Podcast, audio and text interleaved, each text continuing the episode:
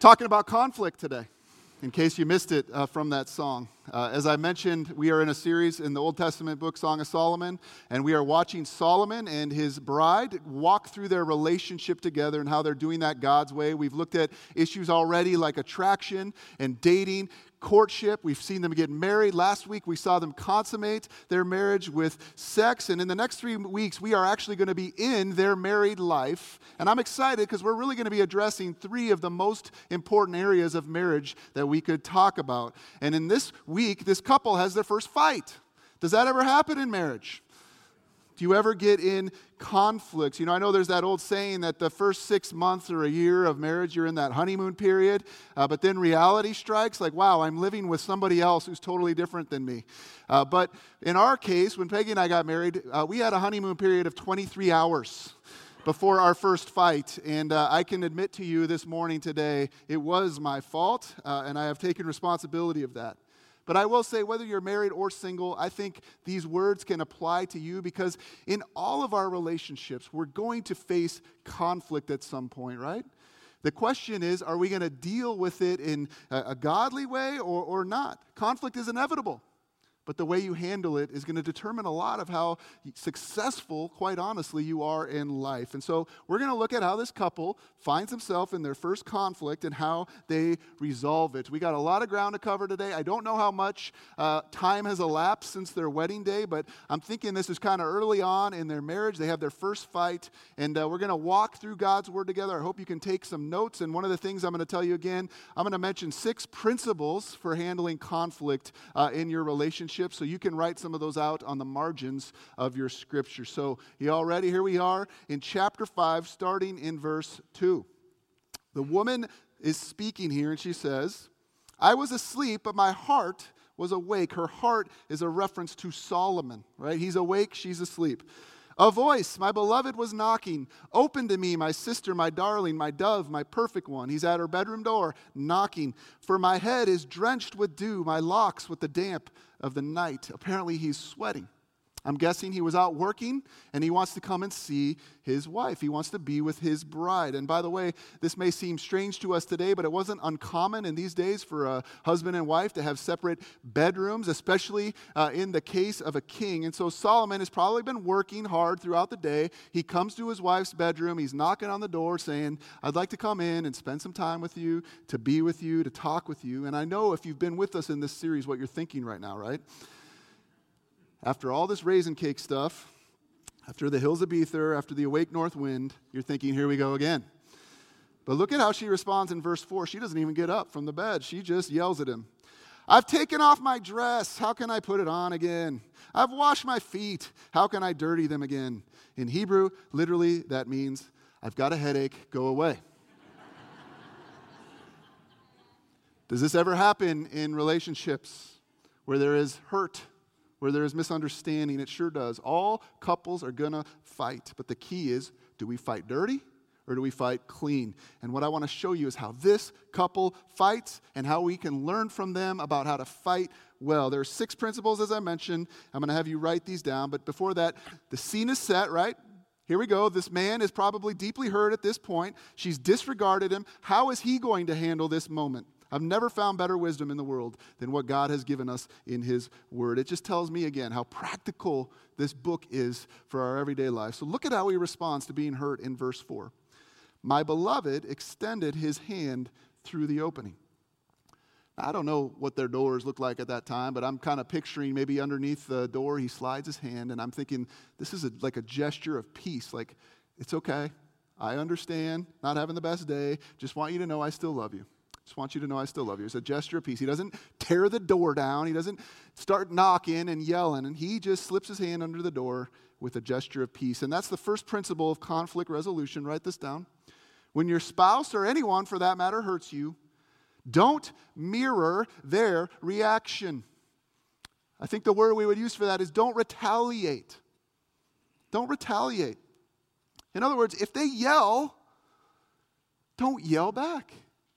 If they call you a name, don't call them a name back. This is modeled for us in the person of Jesus Christ. Can you read these words from 1 Peter 2:23 out loud with me on the screen? It says, When they hurled their insults at him, he did not retaliate. When he suffered, he made no threats. Instead, he entrusted himself to him who judges justly. Now, what would you think if we read that and it said, When they spit at him, he spit back? You'd say that'd be out of character for Jesus. Now, listen, if you are a Christ follower, here's the mystery of the gospel you now have Christ dwelling in you. His Spirit lives and dwells in you. And so we are becoming more like Jesus. And so when these moments come in our life, instead of retaliating, we follow His example, like Solomon does here. He extends instead a gesture of peace. And notice what the result is. Notice this. He diffuses with just this one gesture the situation. Look at what we read next. She says, And my feelings were aroused for him. Why are her feelings aroused?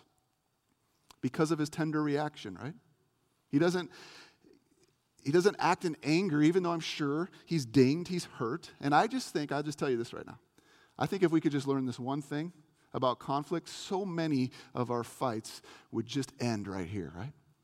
But there's this beast that lives inside of every single one of us, every single one of us, that's called pride.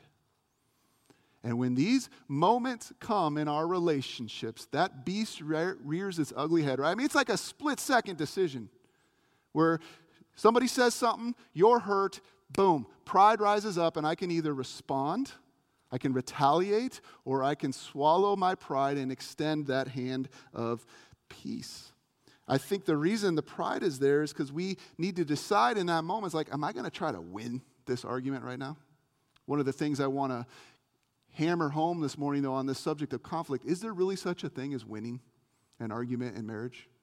Does anybody win if there's not any actual resolution? I, uh, in college, I was, uh, I, I, would, I would debate. I'd enter debates. And so I'm like, well, this is like natural to bring into a marriage relationship, right? Uh, I'm going to argue my point. She can argue her point, no hard feelings. We're just going to see who's right because it's all about who's right. It doesn't work so well, right? It's not the greatest attitude to bring in to these moments. Listen, one of you may be better at debating, and you may have dominated the other person, but is there any resolution that takes place in that moment? No. Instead of trying to win, Solomon diffuses the situation. What a better approach by being patient and kind and loving. And guess what? It worked. It actually worked. Verse 5 I arose, she arose to open to my beloved, and my hands dripped with myrrh, and my fingers with liquid myrrh in the handles of the bolt. She gets up, she's going to let him in. She's dripping with love. I think that is what that's saying. And what happens when you don't react to your mate? We see it right here. You diffuse the situation and you allow the Holy Spirit to do the winning. You allow God to do the winning of that person. And that's principle number two in conflict. Let God do the correcting. Let God do the correcting. What that means is you can't be God in that person's life. I've, we've talked about it this way, right? Stop trying to be the Holy Spirit with your spouse. That's what we're doing when we seek to win an argument. If you learn one thing about conflict, right, you're going to learn this early on uh, in any relationship. You're never going to change somebody's mind by arguing with them. They're just going to get the defenses up, right? I'm going to argue back. I mean, it's natural for me if somebody's coming at me, I'm putting up the wall and I'm going to defend back. Instead, only God can change someone. Only God can change someone. I was having lunch this week with a, a friend, and he was honest and said the first seven years of our marriage were miserable. And the reason for that was he wasn't following Christ at all. He wanted nothing to do with Christ. And his wife, God bless her, kept wanting him, you know, to know more about Christ. And so she would talk to him all the time about it. You should be doing this. You should be thinking this. You should be going here. You should be going that. And what happens in that case? He was actually being pushed further away from Christ. Their marriage was becoming more and more filled with tension until one day, I think God spoke to this woman and said, I'm going to quote, Stop talking to him so much about me and start talking to me about him. And from that day on, her attitude fundamentally changed. Instead of trying to convince him or argue with him about this or that, she just brought her burdens to the Lord. And to this day, you know, they're one of these couples we look, many of us look up to and go, they're, they're doing something right. Solomon understands this. He's not going to change his mate. Look what he does. I opened to my beloved, but he was gone. He had turned away and gone. My heart went out to him as he spoke. I searched for him, but I did not find him. I called him, but he did not answer me. He responds by extending that hand of peace and then just walking away from the situation by diffusing it. I don't think he's trying to avoid conflict here. He's just letting her know with her hand, you know what? That's okay. I know, just know I still love you. But he's gone now. And what does she experience? What feeling is she experiencing right now? It's called, anybody?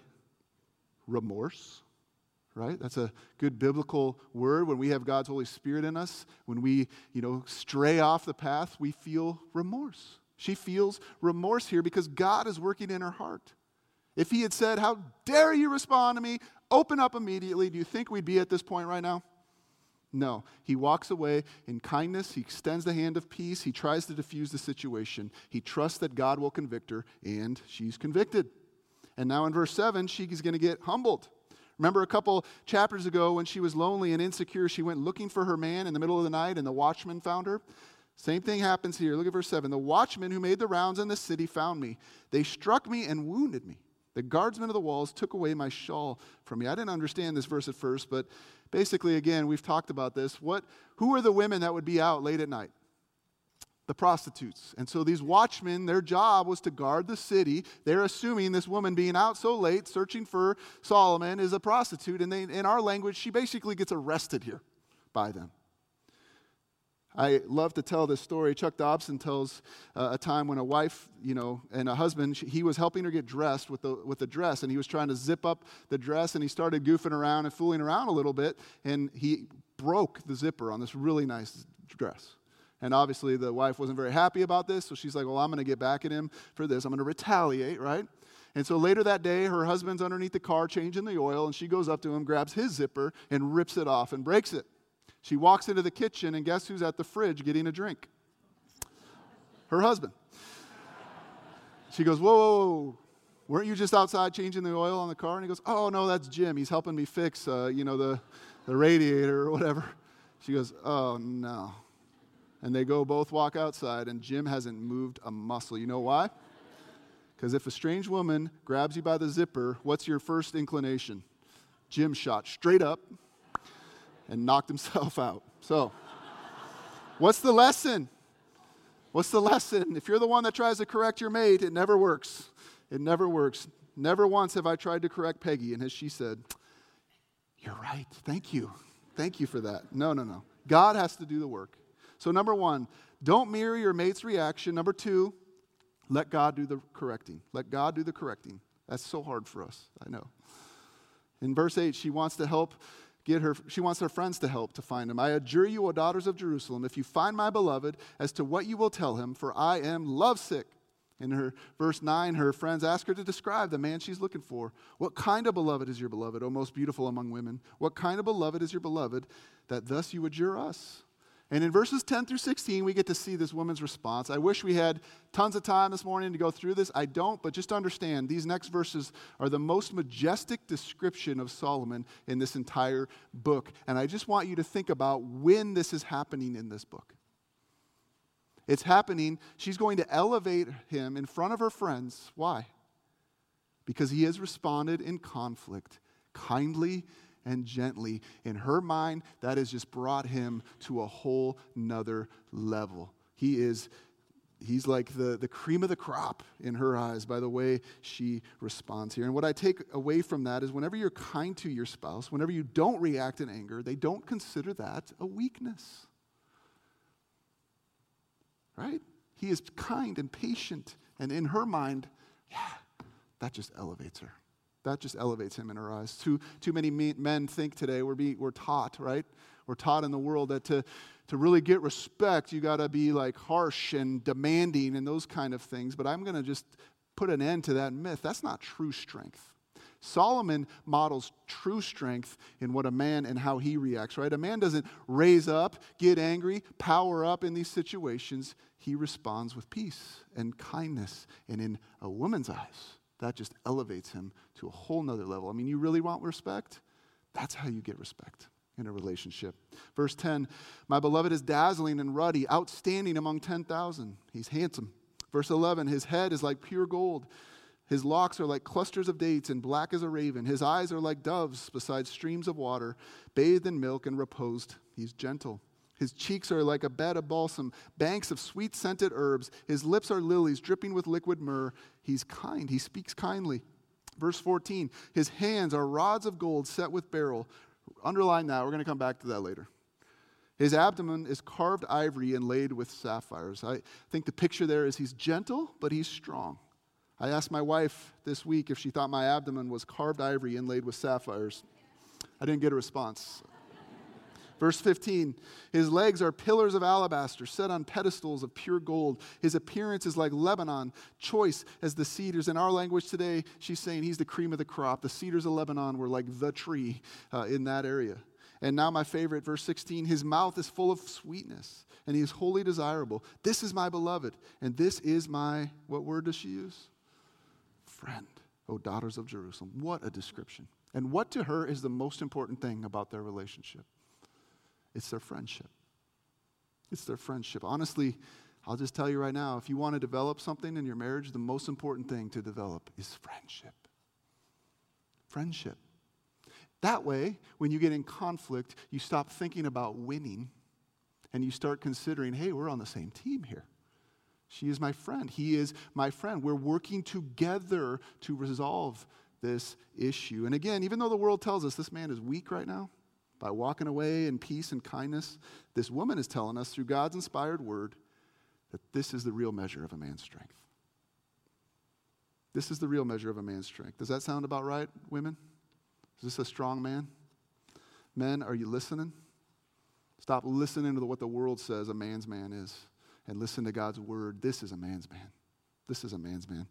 In chapter 6, verse 1, her friends ask her another question. They're like, wow, if that's him, where is he?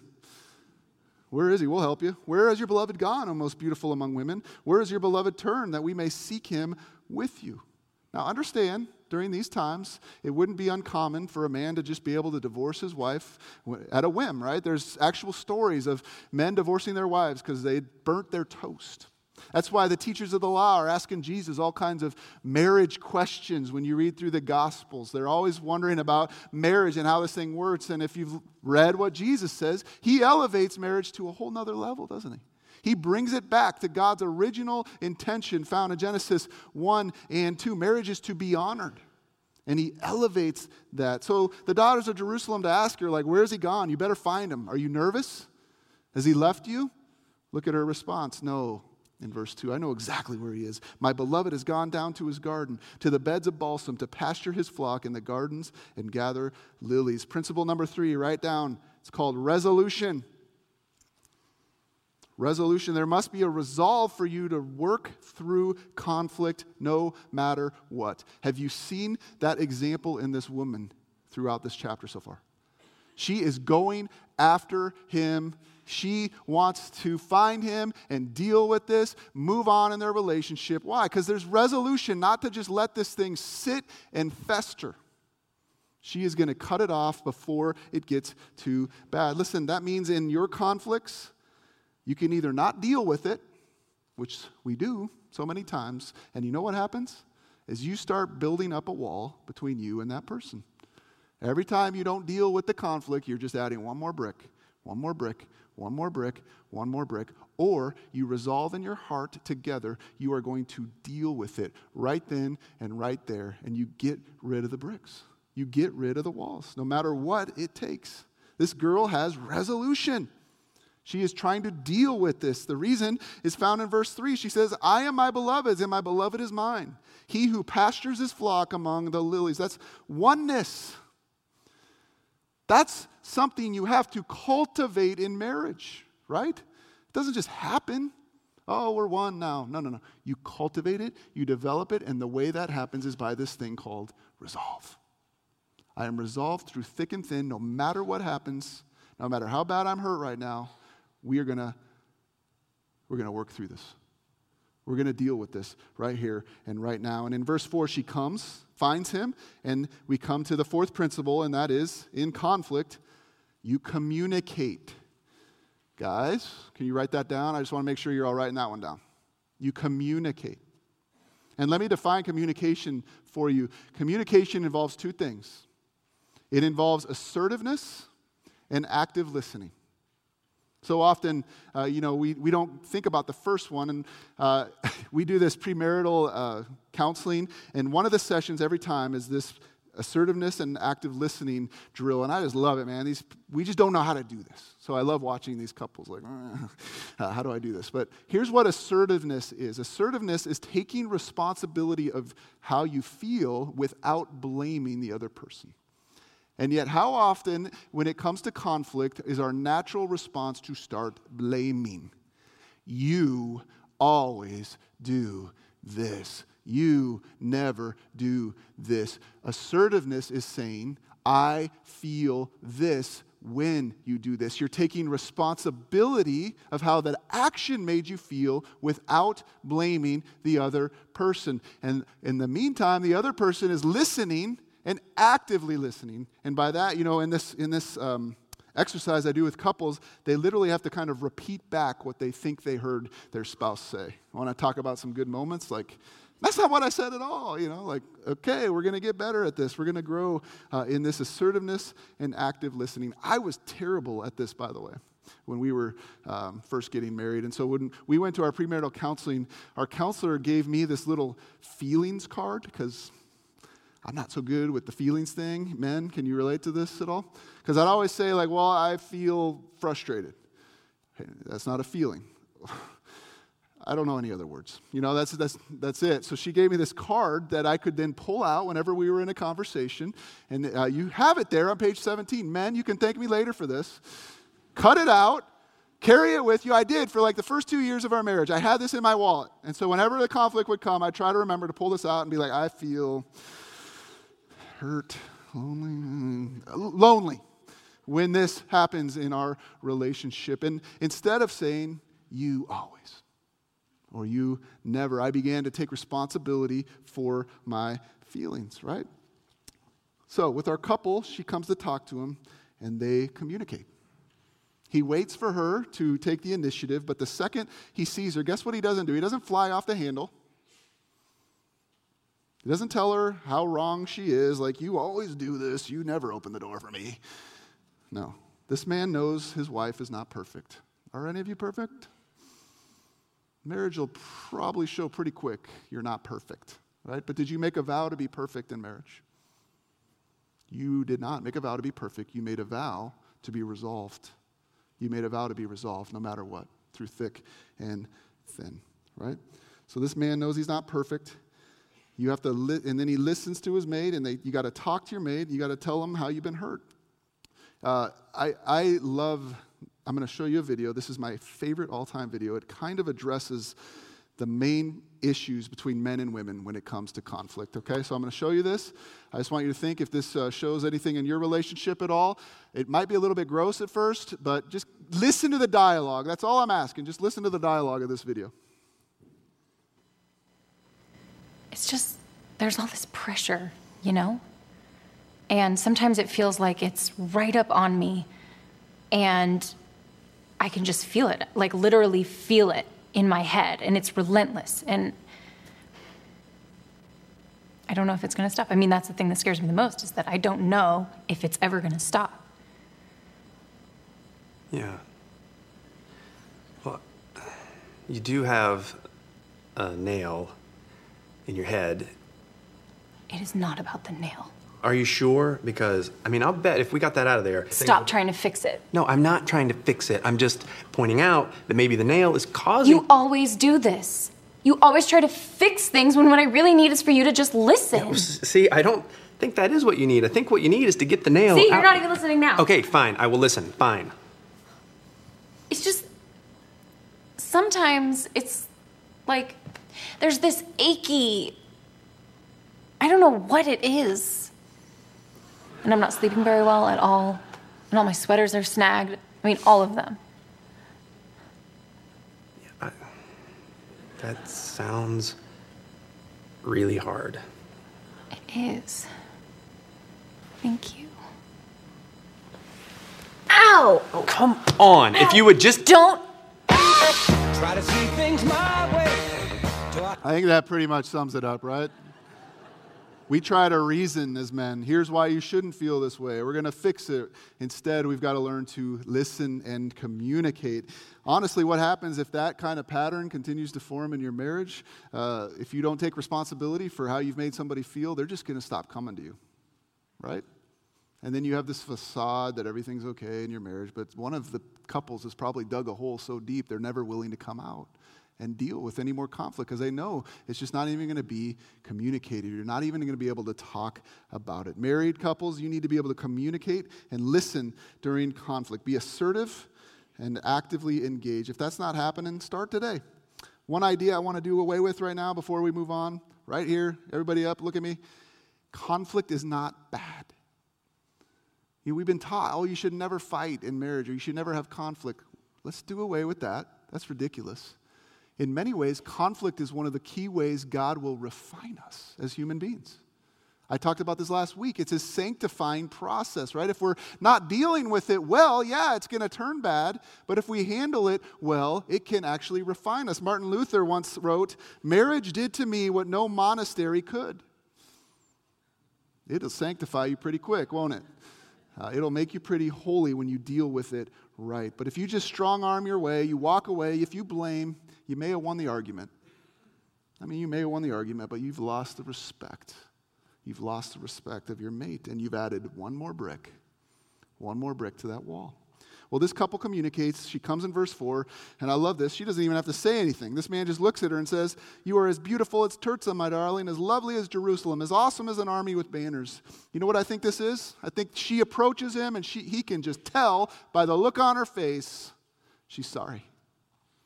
She knows she hurt him. She knows she dinged him. He can tell just by the countenance on her face. Now, don't, don't mistake this. There's communication happening right now, isn't there? She is communicating through her simply approaching him, but also through her body language. But before she even has to say anything, he just is like, let me calm your fears right now. Let me calm your fears right now. I still love you. In verse 5, he says, Turn your eyes away from me, for they have confused me. You don't need to look at me like that. I know you're sorry. I know that's why you came. In the rest of verse 5 through 7, watch what he does. Tell me if these words sound familiar to you. Your hair is like a flock of goats that have descended from Gilead. Your teeth are like a flock of ewes which have come up from their washing, all of which bear twins, and not one among them has lost her young. Your temples are like a slice of pomegranate behind your veil. Where have we heard this before? So it's okay. Say it. Where have we heard those words before? Last week on their honeymoon, right? This guy's a genius.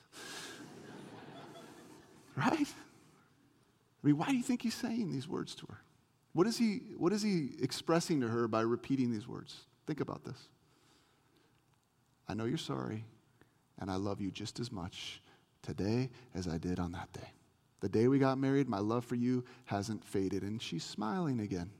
She's smiling again because of the way he handled it. And that's principle number five here. If you're writing, it says it's number five forgiveness. Forgiveness. He forgives her. Tommy Nelson says, when you begin to forgive your mate, you imitate God in your marriage. Does that make sense? I mean, how can I not forgive my mate after all that God has done for me in his forgiveness? You were an enemy of Christ. I was an enemy of God, right? I was a sinner with no hope. I was lost, and yet Christ gave his life to me, and he offers me endless forgiveness because I need it. I need it every day. How do we not offer the same thing to the relationships in our life, married and otherwise? Jesus was asked, How many times should I forgive them? What a, what a human question right there. How many times do I need to do it so I can write that down and keep track? And when I hit the, when I hit the mark, we're good. He says 70 times 7, which is basically an acronym which means endlessly. You just forgive. You forgive as much as I have forgiven you. Verses 8 through 10 There are 60 queens and 80 concubines and maidens without number, but my dove, my perfect one, is unique. She is her mother's only daughter. She is the pure child of the one who bore her. The maidens saw her and called her blessed, the queens and the concubines also, and they praised her, saying, Who is this that grows like the dawn, as beautiful as the full moon, as pure as the sun, as awesome as an army with banners? I'm not sure, but I think what he's saying here is listen, I could have had the pick of any woman. He could have because he was a king. But you're the one I want. There's no one like you. Next to verse 11, right principle number six reconciliation. Reconciliation means you don't just forgive, you forget. You move on. You move on in the relationship. He moves on. I went down to the orchard of nut trees to see the blossoms of the valley, to see whether the vine had budded or the pomegranates had bloomed. Listen, throughout the book, what has the image of the vineyard represented? You remember this? We've talked about it like three times now, so please. Anybody, what does the vineyard represent? Yes, good. It's their relationship. The vineyard throughout this book is always referring to their relationship. And so, what is he saying here? He's saying, I'm going to go check on our relationship right now. And does he describe it like it's dead? It's not blooming. It's in wintertime because of this conflict? No, it's the reverse. It's blossoming, it's in full bloom still. This can happen in conflict. It doesn't have to lead to deadness in your marriage. It can actually lead to further blossoming and flourishing if it's done right. This couple is not going to let conflict come in and ruin their vineyard, their relationship. So he looks at it and he says, Listen, it's still blooming. It's still blossoming. Verse 12, my favorite verse in this section says, Before I was aware, my soul set me over the chariots of my noble people.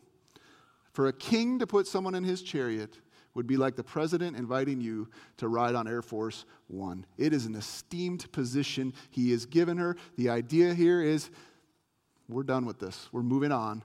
We're going to continue the just journey of our marriage together. I'm not going to hold it over you. I have forgiven you. I have forgotten this time. Let's continue together. I once heard a guy say, When my wife gets mad at me, she gets historical.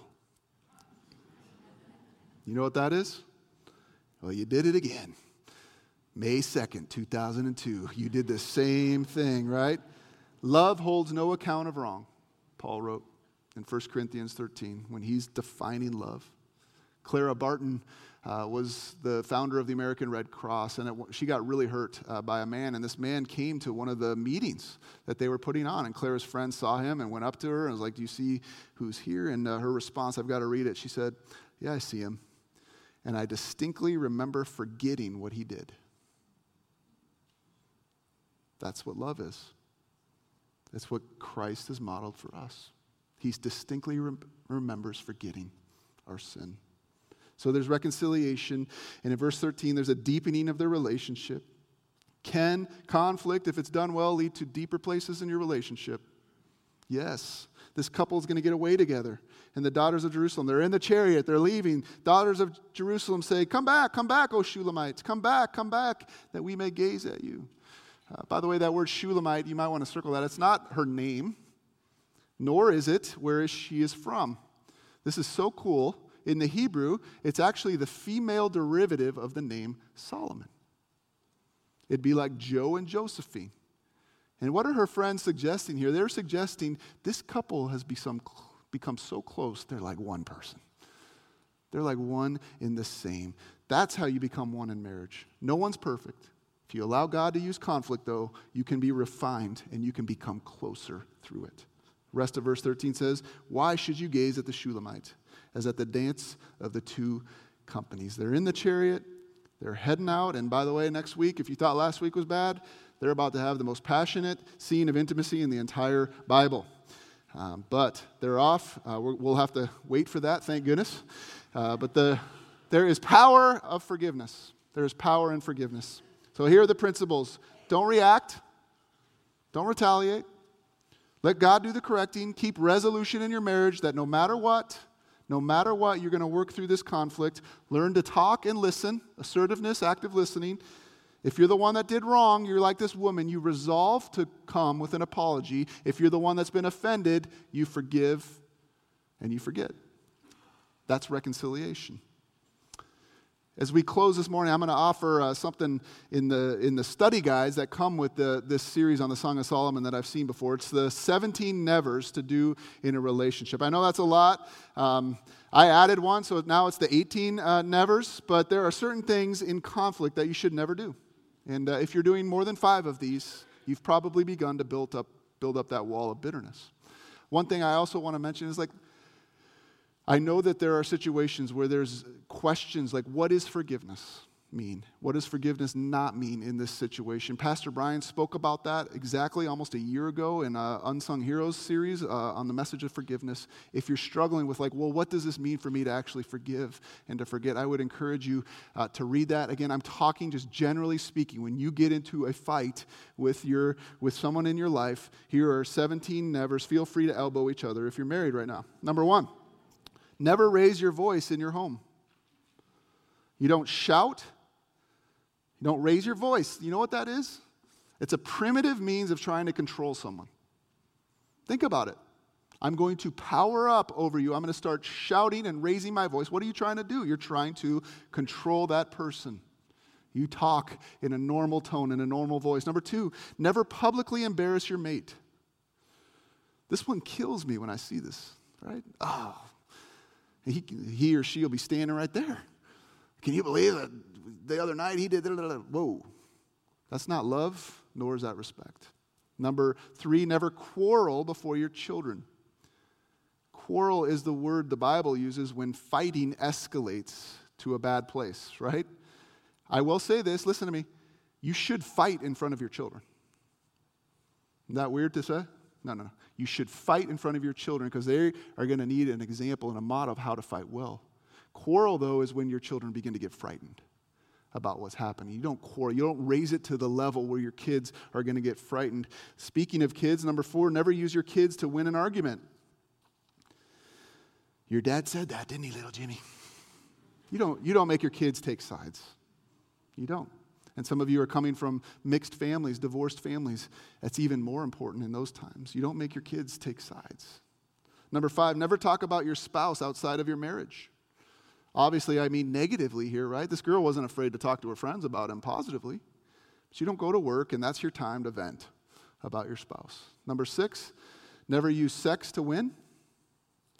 Well, you may have won the argument, dear, but I hope you enjoy your night at the monastery.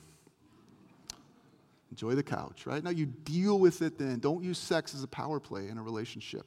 Number seven, never touch in anger. I wish I didn't even have to talk about this. But man, do I need to talk about this in our world today. The abuse that goes on, especially for women. I mean, never put your hands on your spouse in a harsh way if you are a follower of Christ. Solomon's hands, remember I had you underline it? Go back to what it said about his hands there. What does it describe it as? Hands of gold. In its purest form, gold is soft, right? Gold is super soft. I mean, he is kind, he is gentle. He's not going to lift her hands against her. That's what a man's man is. Number eight, never call names. It would make the hair stand on the back of your necks to hear some of the names uh, couples call each other in homes. Does that get you anywhere? It doesn't get you anywhere. Number nine, never get historical and call into account a wrong suffered. Number 10, never stomp out. This is called being passive aggressive. You get up, you slam the door, get in your car, head over to your buddy's house for the night, right? That's how a seventh grade girl handles conflict. You deal with it. Now, listen, what I'm not saying here, some, I've counseled some couples, listen, you get so heated, you need to take like a five minute break. And so you say, you communicate and say, let's just take a five minute break right now and we'll come back to this. But the point is, you're still dealing with it. You're not stomping out, you're not avoiding the situation. Number 11, never freeze your mate out. This is the silent but deadly people, right? Well, I'm not going to communicate, but I'm sure going to let you know how I feel the rest of the day.